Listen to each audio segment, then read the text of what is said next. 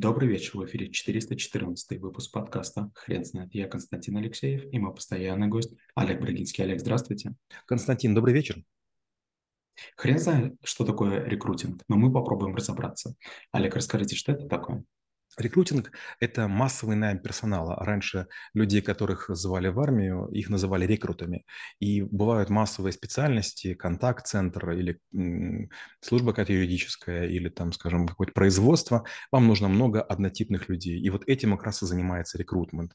И казалось бы, что мало есть компаний, которым это нужно, но чем крупнее компания, тем больше у них людей есть низовых брендов, массовых специальностей. И тогда их нужны сотни или тысячи. А представьте, допустим, компания выходит на рынок, не знаю, там Минска или Барнаула или Ульяновска или Чернигова и, допустим, открывает колл-центр на полторы тысячи человек. Конечно же, с этим лучше всего справятся именно рекрутеры. Не люди, которые занимаются набором людей штучно, а вот именно те, которые могут пригнать там 5 тысяч человек в течение недели, прогнать их через тесты, отскринить, отверифицировать и обеспечить более-менее такую доступную однородность. Мы совсем недавно обсуждали с вами такой навык, как подбор персонала и хедхантинг, если я не ошибаюсь. Скажите, пожалуйста, принципиальную разницу между этими тремя темами.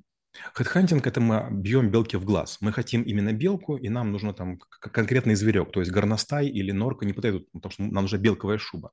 Если мы говорим подбор персонала, это обычно сотрудники, которые имеют или креативную составляющую, или творческую, или имеющую job профайл, то есть некое описание не конкретики. А вот рекрут, это, рекрутинг – это когда мы подбираем людей, которые массово выполняют несложные однотипные операции. Допустим, 200 телефонных звонков на factory collection, или, скажем, слесари такого-то разряда, которые должны делать там столько-то заготовок. Или, скажем, сварщики на газопровод, которые должны там в течение смены варить столько-то швов. Олег, вы не могли бы тогда рассказать, с чего начинается процесс рекрутинга? Но в первую очередь надо очень хорошо написать эм, предложение для размещения на сайтах и так далее, на платформах, на форумах, для того, чтобы максимум людей с собой проассоциировали эту историю. Например, рекрутинг нужен для строителей, рекрутинг нужен для водителей такси. То есть, говорю, как, как только у вас возникает задача набирать там сотни или тысячи людей, вдруг оказывается, что люди не желают в очередь становиться, каждый из них является некой личностью. Получается, нам нужно иметь безликие объявления о работе, так что чтобы вот такие какие-то утонченные, ранимые натуры к нам не шли. А шли люди, которые да, да, нет, нет, будешь работать, буду. Там, вот заполняй, вот бери перчатки, вот иди на смену. Олег, скажите, а можно ли настроить процесс рекрутинга таким образом, чтобы один человек управлял, управлял наймом а, сотнями людей? Это бывает только в теории. Знаете, вот как раз теоретики, они абсолютно уверены, что это возможно. Нет. А первое, если вы назначаете время и дату прихода людей для чего угодно, неважно, они будут с вами собеседоваться или анкеты заполнять, будьте готовы к тому, что будет миллион вопросов. Накануне будут люди, которые опаздывают и пытаться позвонить. Я опаздываю, подождите меня, пожалуйста. Будут люди, которые, нет, я передумал, я не приду. Будут люди, которым непонятно, что такое метро, как до вас добраться. Будут люди, которые заблудились в трех соснах и ходят недалеко недалеко от вашего здания. То есть вам необходимо иметь э, какой-то мини-колл-центр, желательно 3-5 человек, Э, и карту рассылать всем в мессенджере, кто оставил свой телефон, и проигрывать некую пластинку, и иметь IVR, где будет рассказано, как вам добраться, ну и потом как бы операторы, которые тоже будут а, разбирать всякие индивидуальные случаи. То есть из 100 или из 1000 человек у вас обязательно будет там или там 5, или там 60 случаев, которые требуют такого вот ручного вмешательства. Дальше люди пришли. Надо их как-то посадить, усадить, ручку, бумагу раздать, обеспечить, что мне писали. У них вопросы будут, даже вопрос, какого я пола, будет тоже возникать. Вы, вы будете удивлены. То есть любой пункт обязательно будет требовать вопрос. А я ошибся, а можно ли зачеркивать и так далее. А третья вещь, вам необходимо ну, эти анкеты будут каким-то образом сканировать. Никто не работает с бумажными анкетами, их обычно преобразуют в какую-то мини-базу данных. Дальше окажется, что среди этих людей есть масса, которые вам не подходят. Или они плохо знают русский язык, или они явно бомжеватого вида, или они неадекватные, или они странные, или они вообще пришли, надеясь у вас просто украсть что-нибудь по ходу. Они пришли именно вот как бы э, под открытую дверь, чтобы там что-то утащить и, и продать. Поэтому нет, к сожалению, человек 20 вам потребуется для того, чтобы заниматься рекрутингом, неважно, он внутренний или внешний. Олег, а, некоторые части или этапы процесса, которые вы описали, а, можно, на мой взгляд, диджитализировать. А как вы считаете? Нет, это, это заблуждение. Вы, вы просто имеете слишком хорошее образование, и вы чересчур интеллигентны. Мало того, вы из Питера.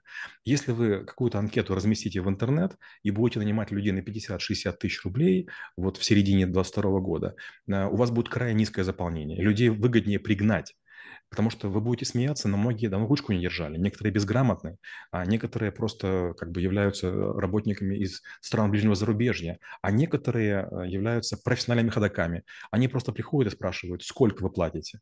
И получается, им все равно, где работать. Они могут ковры подметать, могут картошку чистить, могут там еще чем заниматься. И для них самый важный вопрос, могут ли они у вас получить чуть-чуть больше в день, чем в другом месте. И, к сожалению, как бы им нужно именно поговорить. То есть они не готовы лезть в интернет, они не согласны ни на что, кроме общения. Да, звучит, звучит как правда. А вы не могли бы, пожалуйста, рассказать, кто такой специалист, э, рекрутер и какие, какими компетенциями он должен обладать? Обычно рекрутеры – это люди нижайшего совершенно звена. Обычно это новички, стажеры, которые первое время работают под надзором более взрослых товарищей на 2, на 3, на 5 лет. Это бедные, несчастные, подневольные люди, которые вынуждены общаться с людьми, которые не моют руки. Они вынуждены общаться с людьми, которые плохо знают язык. Они вынуждены общаться с людьми, которые не умеют работать с компьютером. Они вынуждены общаться с людьми, которые а, там, не, чистят зубы или там давно не стирались, не мылись, а, могут быть даже с овшами или там с грибками на руках.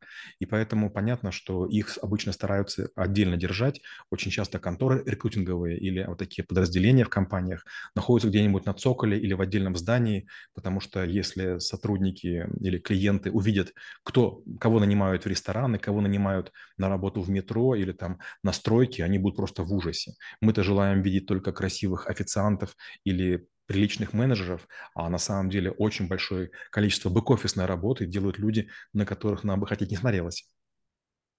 Олег, расскажите, пожалуйста, есть ли у рекрутинга страновые какие-то отличия? Да, конечно, есть. Есть, э, например, такая очень неприятная история. Это Арабские Эмираты, куда набирают много людей из Бангладеша. Бангладешцы – это буквально без безликие люди. Там есть такие псевдоадаптационные центры, куда людей заманивают, им рассказывают большую красивую презентацию о том, чем они будут заниматься. Они приезжают в Эмират, у них забирают паспорта, люди работают день и ночь, нарушая все санитарные нормы, они бедные умирают от голода, от лишений, от холода, от жары. Их хоронят прямо в пустыне, и семьям просто пересылают деньги, и, естественно, семьи не пытаются ни посещать могилы, ни, ни ставить могильные камни, ничего. Второй вариант – это работа Португалии, Италия, Испания, Англия. Это работа на различных помидорных плантациях, э, клубничных плантациях. А, туда набирают людей из стран третьего мира. Они приезжают вне сезон. Я тоже так работал. Нас кормили консервами для собак. Почему? Потому что они хорошо усваиваются. То есть нормальная питательность, да, выглядят, может быть, не очень красиво, но зато не, не хочется ходить в туалет. Получается такое очень серьезное интересное преимущество. Вода, консервы, вы работаете день и ночь, да, получаете много денег относительно своей страны, но очень мало относительно tej страны, в которой вы живете. Вы там не сможете остаться, вам не хватит денег. Вы живете в таких небольших таких коммуналках, там такие очень такие суровые правила дедовские, но со второго, со второй, третьей поездки вам уже начинает все нравиться и все хорошо. Ну и третий вариант – это, конечно, территории с ограниченным э, контингентом. Например, Австралия. Э, тоже австралийские фермеры время от времени набирают людей э, с разных территорий для того, чтобы они там или занимались стрижкой овец, или выпасом, выголом. И там, честно говоря, неплохие условия. Там отдельные домики предлагаются таким людям. Другое дело, что очень такие безжалостные контракты. Там, допустим, контракт, при котором у вас каждый месяц в течение года удерживают половину денег. Их откладывают на счет в вашем банке. И если вы как бы все исполнили, то вы получаете получаете сумму. Если нет, то вы мотаете домой получив половину денег, а половина отзывается.